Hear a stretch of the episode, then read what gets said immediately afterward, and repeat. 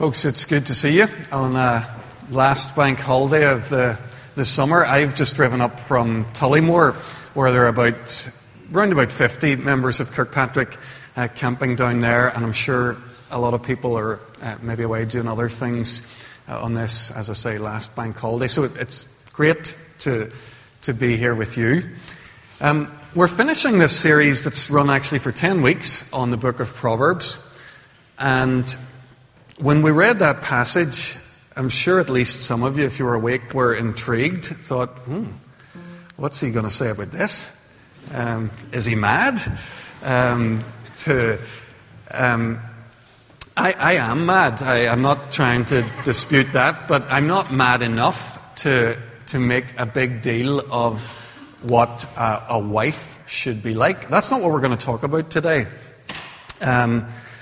What I want to show you is that this passage works in a different way than a checklist for a prospective wife that a guy should have putting ticks beside while he's dating, or as something that uh, uh, wives in the congregation should be aspiring to in every last detail and beating themselves up if they're not hitting the high notes.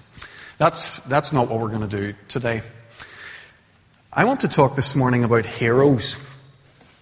Every culture has its heroes, and you can easily tell what they are. Um, in our culture, they're the ones, uh, the, the people who sell the, the magazines.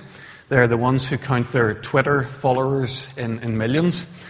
Um, there, there are a lot of different kinds of heroes, but some of the, the most prominent ones in our culture are aren't there are pop stars, our movie stars, our footballers and other athletes. Uh, one of the more depressing ones is reality TV personalities, say for a year or two anyway, after they've done their turn, they, they, they become our heroes. I think you can tell a lot about a culture by the heroes it chooses to elevate. So I'm going to say it looks to me like our culture is besotted with wealth, with physical beauty, with talent, and with fame. It must be. Look at the heroes we hold before ourselves. So, churches have heroes too. Um, I grew up Probably when that transition was beginning to happen in the church in the old days, I would guess a congregation like this had mostly just one hero the, the minister in the robes up there in the pulpit, making sure that what, what he said went and that his fingerprints were over most things that were happening in the church. Very much the, the minister as hero. And a lot of members of a church would have had a, a respect for their minister, some of which I'm sure was healthy, but, but actually, I wonder in the end if it was a right relationship with our leaders at every turn. So, so ministers were heroes in the church, and then overseas missionaries. I grew up as a, a wee boy going to, to missionary meetings, hearing about missionaries. I don't know if they do them as much anymore, but there used to be a world map where there was a bit of red wool that started, you know, here in Northern Ireland. So you, you put the, the pin in there with the red wool, and then it went to whatever exotic mission location our missionaries were in. So there's red wool here and here and here. And, and that map was on the wall, and these people were recognized and prayed for. And in a sense, with the ministers and the missionaries, the church had its heroes, the people who we looked up to and, and emulated. They did God's work for the most part, and the rest of us watched from a distance and prayed and supported them. I don't know about you, but I, over the years I've got a bit fed up with all of that. With the culture's heroes, with the church's heroes. Less impressed with the culture's heroes, less impressed with the church's heroes. Feel a bit like Tina Turner. I don't, I don't often feel like Tina Turner, I must tell you. 1988, I don't need another hero. You know, if I need a hero at all, then I need a new kind of hero. Somebody who, looking to them and emulating them, won't be an exercise in escapism, but an exercise in, in reality. Where aspiring to be like them would take me into a healthier, more God honoring life. Someone to inspire me to be a better husband, a better father, better neighbor, member of my staff team, a better everyday guy. The interesting thing this morning is that as we come to the end of the book of Proverbs, that's exactly what Scripture gives us a new kind of hero. I'm going to come back to that in a few moments, but I want to take a couple of moments. Just we're coming today, as I say, to the end of this whole series. I want to step back from the whole series for a few minutes, make a couple of observations, and then we'll return to this question, this new kind of hero. Two observations about this wisdom that we've been learning about the last few weeks. First of all, I want to say that the wisdom isn't just private, it must be public. And second, to say it's not just personal, it must be lived in community. Not private, but public. Not personal, but for the community. If you've been with us for this series over the summer, this Wise Up series, uh, I hope uh, that as you've come, you've thought, you know, this is for me. Whether you've heard a lot of the sermons or just one or two, I hope you've been saying to yourself, I need to become, I want to become wiser. I want more of God's wisdom in my life. And it's possible as you've thought that way, you've imagined that most of the impact that God's Word's going to have on your life is at a private level. You in your, your person, or maybe you in your home. But God wants something much more for all of us than that. He, he wants a wisdom in my life and in yours that, that's going to change how, how we live in the public spaces. We get a real sense of that in the early chapters of the book. Um, the, way it's set up there, we talked about this at the start. The first nine chapters are really an invitation to pursue wisdom. And in those early chapters, quite often, there's a, a father speaking to a son, saying, You know, son, pursue God's wisdom. The son's being asked to choose between folly and wisdom. And a few times in those chapters, wisdom is personified. That, that, that is, it's talked about in terms like it's a person, uh, usually a, a female character, described like, like these women who invite people, wisdom on the one hand and folly on the other, and they invite people, men and women, to walk in their ways. But let me give you a couple of examples. Flick with me. Um, Proverbs chapter 1. We get one of these moments where wisdom is personified. Wisdom's a person with a voice who does stuff. Proverbs chapter 1, verse 20. Sorry, that's page 635 if you haven't, uh, in those Bibles in the pew, if you haven't uh, got that yet. So we read there, wisdom calls aloud in the street. She raises her voice in the public squares. At the head of the noisy streets, she cries out. In the gateways of the city, she makes her speech. How long will you simple ones love your simple ways? We could read on, but flick with me instead to Proverbs 8.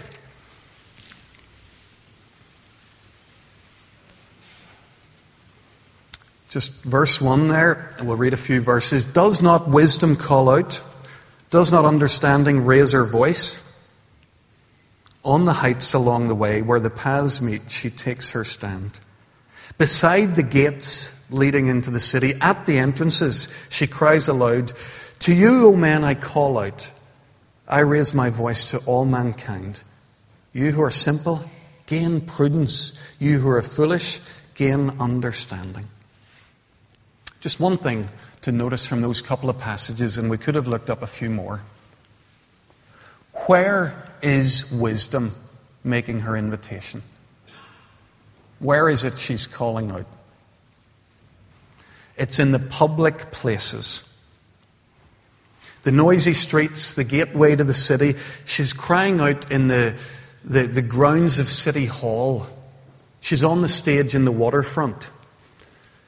She wants, God wants His people in Belfast to learn to live wisely in the public sphere as well as in private.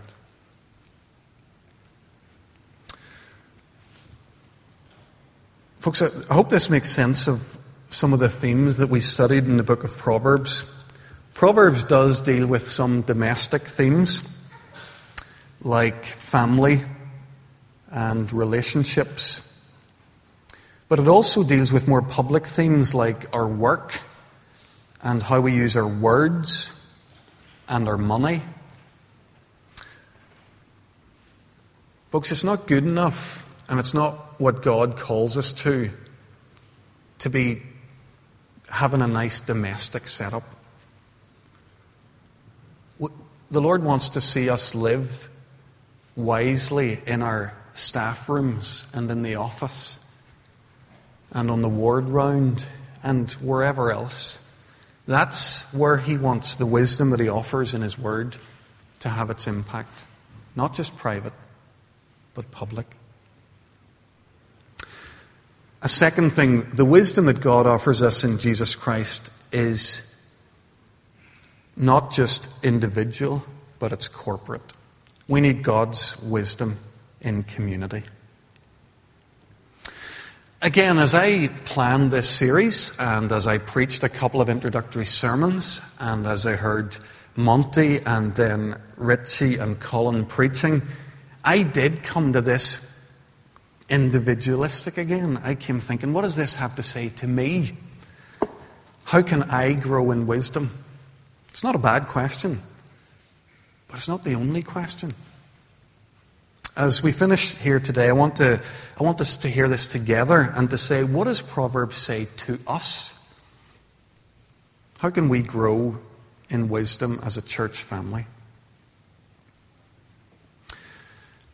If you've been around churches for a while, let me check an idea with you. I think it's entirely possible that a church could have a bunch of wise people in it and still be a shambolic, chaotic community. What do you think? Does that sound possible? Yeah? A few people nodding. Some people have been there. Most of us may have been there. You don't have a gathering like this, this size of this, without some wise people being in it. The question is are we a wise family? Are we wise collectively? I would love to see that we were growing. That's why, that's why we ask you from time to time to pray for our elders, because they struggle with the work that they do. I think some of them are really, really wise people. But we still need God's help to, to bring that together to be a wise family. We need to pray for the leaders in charge of any ministry here. How do we ensure that what we teach our kids and our young people has that wisdom of God in it? And I'm going to ask you this morning because I think the opportunity invites me to. I'm going to ask you to be wise and careful about how you speak and how you act as a part of this community.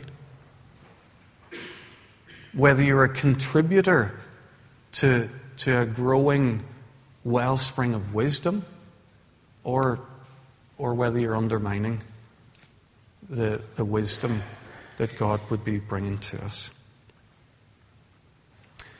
You see, the truth is that what Ballyhackamore needs more than a bunch of wise, godly people is is a wise and godly community.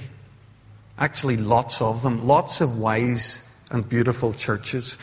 Every city needs more and more churches where, where sinners are safe, where people can learn to live again because of the wisdom of Jesus rules in the place. I grew up for the most part, in that kind of a church, and I'm really grateful to God for that.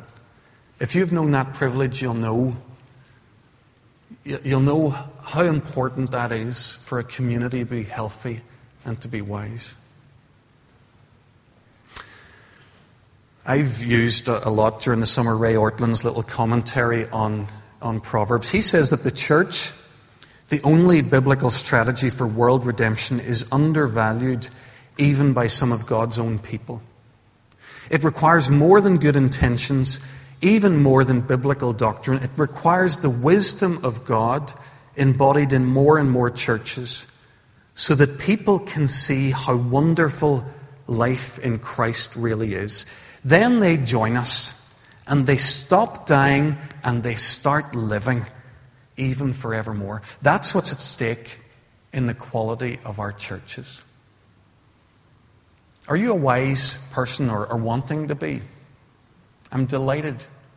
I'd encourage you to, to do what we've talked about here this last 10 weeks grow in the wisdom of God. But help us see God's wisdom embodied here in the community. Bring what wisdom you have, learn from others who are wise, and help us together be the family God calls us to be. When I was reflecting on this, reading Ray Ortlund's comments, I was remem- remembering something Dallas Willard taught one time when I was um, hearing him. He was talking about churches, and he said something. It was an image that never will leave me. He said, People should be beating the doors down of your church to get in. Please let us come in. They should be begging. Tell us about the quality of life that you're living. How can we find that quality of life too? It's not really what's happening around Belfast. I don't see queues on Sunday mornings. We aren't needing to sell tickets here just yet. But I think he's right. I think there could be a community so attractive, so full of God's wisdom that, that people find themselves drawn to it. So, wisdom's not just personal, it's corporate. Bear that in mind this term as we go into our discipleship groups, as we get together with the whole church family when everyone returns. Not just personal, but corporate. We started this morning thinking about heroes by saying that we need a new kind of a hero. If you do have Sam, or sorry, Proverbs 31 open before you, we'll come back to that. I've already warned you, I'm not doing the, the perfect wife checklist thing. Um, there, there are other people who can teach it that way for you. It's a weird ending to the book, though, isn't it? I think we need to work out what, what this ending is and why it's there and how it works before we uh, jump in and try and interpret it. So, chapter 31, we're told, are the sayings of King Lemuel. And we're told that it's an oracle his mother taught him. So, the first 10 verses we didn't deal with. But beginning at verse 10, the NIV labels this, uh, this epilogue a poem about the wife of noble character. As I say, it's hard to know what kind of a literature this is and what we're to make of this ending. One thing's very obvious it paints a wonderful picture of a wonderful person, a model whom we might want to emulate. Uh, some of those images obviously would need updating. Uh, that's an exercise for this afternoon over a cup of coffee. Rewrite Proverbs 31 in 2015 terms. Um, submit them to me next week, and I'll have a bag of sweets for the, the best one. Um, This person, so the, the images need updated, but don't be tripped up by that. This person is a beautiful person, faithful, hardworking, resourceful, kind, wise. I could go on. Beautiful person. Did you notice this person is not a religious professional? Not a priest or a prophet. This is a mum doing her stuff going about her daily business. We might say this is a, an ordinary person. She, she's described in glowing terms, but, but the actual dynamics of her life are ones that we recognize. She's an ordinary person. This remarkable portrayal in Proverbs 31 is the Bible's fullest description of the life of an ordinary person. You won't find anywhere else in the Bible where it goes into as much detail of what an ordinary life might be like, the kinds of things that we get up to, what the, the calendar's filled with. And the key, and, and Sam helped us notice this, the key to this woman, verse 30, of course it's the key, it's the key to Proverbs. A woman who fears the Lord. This woman fears the Lord. That's what we've been talking about right through Proverbs. Fear of the Lord is the beginning of wisdom. What we have here in chapter 31 is everything that's gone before personified. Here's what it looks like in a real person it looks like this woman, this wife of noble character. So, fear of the Lord, we're being told here, changes how I am as a wife or a husband, as a parent to my children, as a homemaker, as an employee, as an entrepreneur. Fear of the Lord influences how I relate to the. It, it, it influences everything and it influences the ordinary stuff. It's a lovely ending to the book of Proverbs. This woman, I think, is being presented to us as a, a fulfillment of everything that we've talked about. Here's what it looks like in real life. But it's even better than that. Whenever you read the commentaries on this, what you discover is that some of the scholars look at that poem and they say, oh, that, that looks a whole lot like other poems that people were writing in those days. The heroic poems. So, what, what you discover is when you look at the heroic poems, the ways in which you honored your heroes. Usually, a hero was like a, a warrior who had liberated your city in battle or defeated your enemies. Or your hero was a king so at the end of his reign, you might choose to celebrate that king for his good and wise reign. The way in which you celebrate that warrior or that king, these heroes, is with a poem. They don't have a Twitter feed and they're not on the front cover of OK magazine. They get a poem. That's how the culture recognized its heroes. That's how you knew who the heroes were the guys who got the poems. Do you see now why this is a big deal? If this, this proverb, this chunk at the end of Proverbs 31, if this is a heroic poem, then we've got our new kind of hero. God's word at this point doesn't go for the king who's had the great reign, doesn't go for the heroic warrior who's liberated the city or the country doesn't go for the prophet or the priest or the minister or the missionary. Goes for the ordinary. The mum. I think it could have been a dad as easily. I'm not sure the gender's the big deal in this poem. a person with a job and a spouse and some kids, the ordinary person gets the poem. The ordinary person's the hero. You could look all of ancient literature and you wouldn't find this. This is unique. The Bible's the only place this happened where the, the mum gets to be the hero. Folks, do you see the implications here?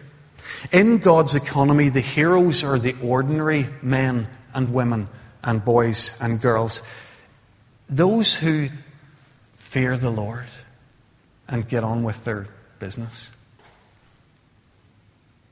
Those who live life in His strength, growing in His wisdom, displaying His glory for a watching world. People like us. potentially. there's no reason that I can see why this poem couldn't be written about you or about me. There's nothing about our birth or our qualifications that disqualifies us. This could be on your tombstone or in mine.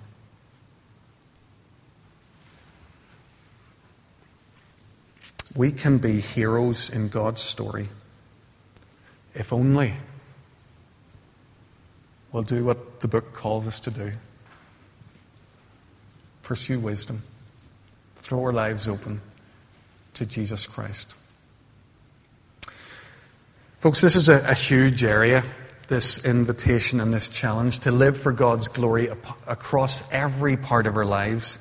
And because we've recognized just the scale of it and the scope of it, um, we're going to take some time as a church family this autumn to learn more. So we're going to have a Sunday morning series of teaching called Fruitfulness on the Front Line. And then in our discipleship groups, we're going to use a, a resource that's going to help us study. And the question, the basic question is this How can I, how, how can I live for God's glory the real everyday life that I've been given? The set of privileges and responsibilities that God's given me. How do I live those wisely for His glory?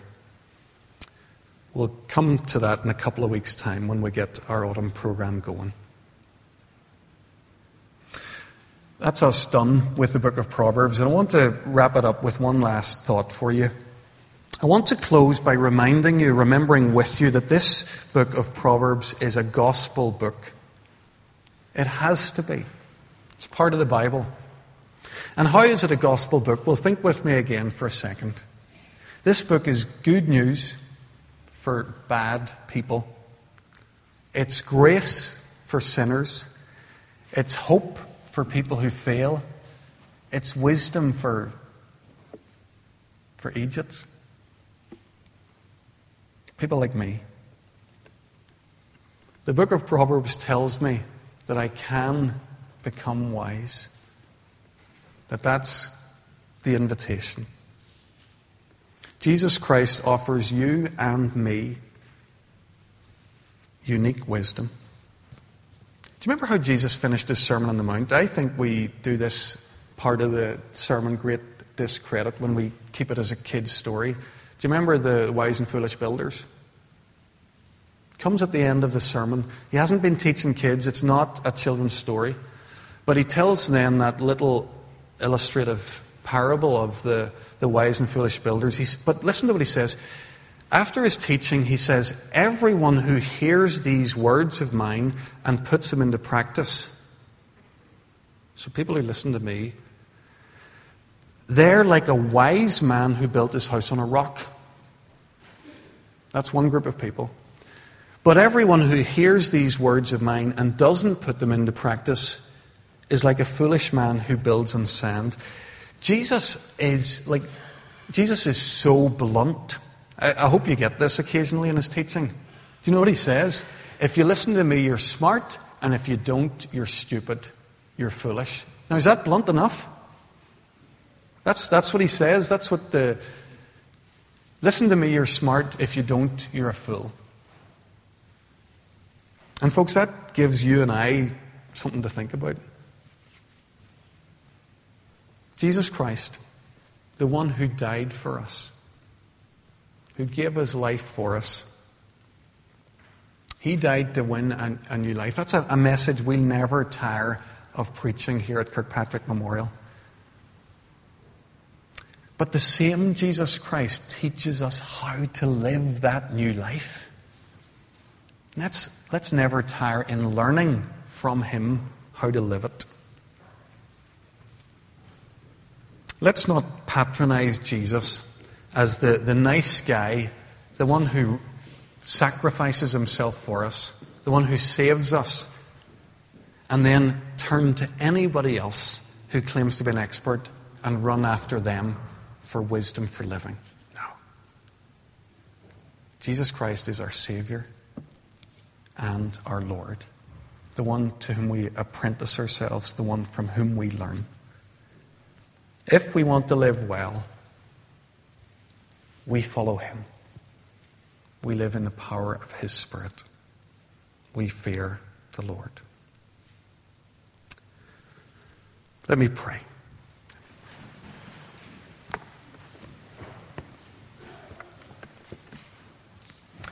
Father God, your word has done what it so often does. It's been sharper than a two edged sword. It, it lifts us up to heights that we can't quite imagine. And Lord, sometimes then the, the challenge to, to live at those heights is one that terrifies us. Lord, we thank you that in your economy, we don't need to be ministers or missionaries. We don't need to be celebrities of any sort. We can be 100% pleasing to you, the apple of your eye, right where we are, right with the life that you've given us. So, Lord, Lord help us to, to receive the, the dignity that you'd confer on us. We can be heroes living for your glory. But Lord, help us not to try to do that in our own strength. Lord, just as we rely on you for the, the new life of Christ, for our new birth, Lord, we pray that, like the, the newborn baby, we'd keep close to you, feeding on you, that we might grow and become more like you. So, Lord, help us to do what we've been talking about here all summer to wise up, to give up our sense of our own cleverness, our own wisdom, and to come hungry and thirsty like beggars to you, praying that you would make us wise and make us new. We pray it in Jesus' name. Amen.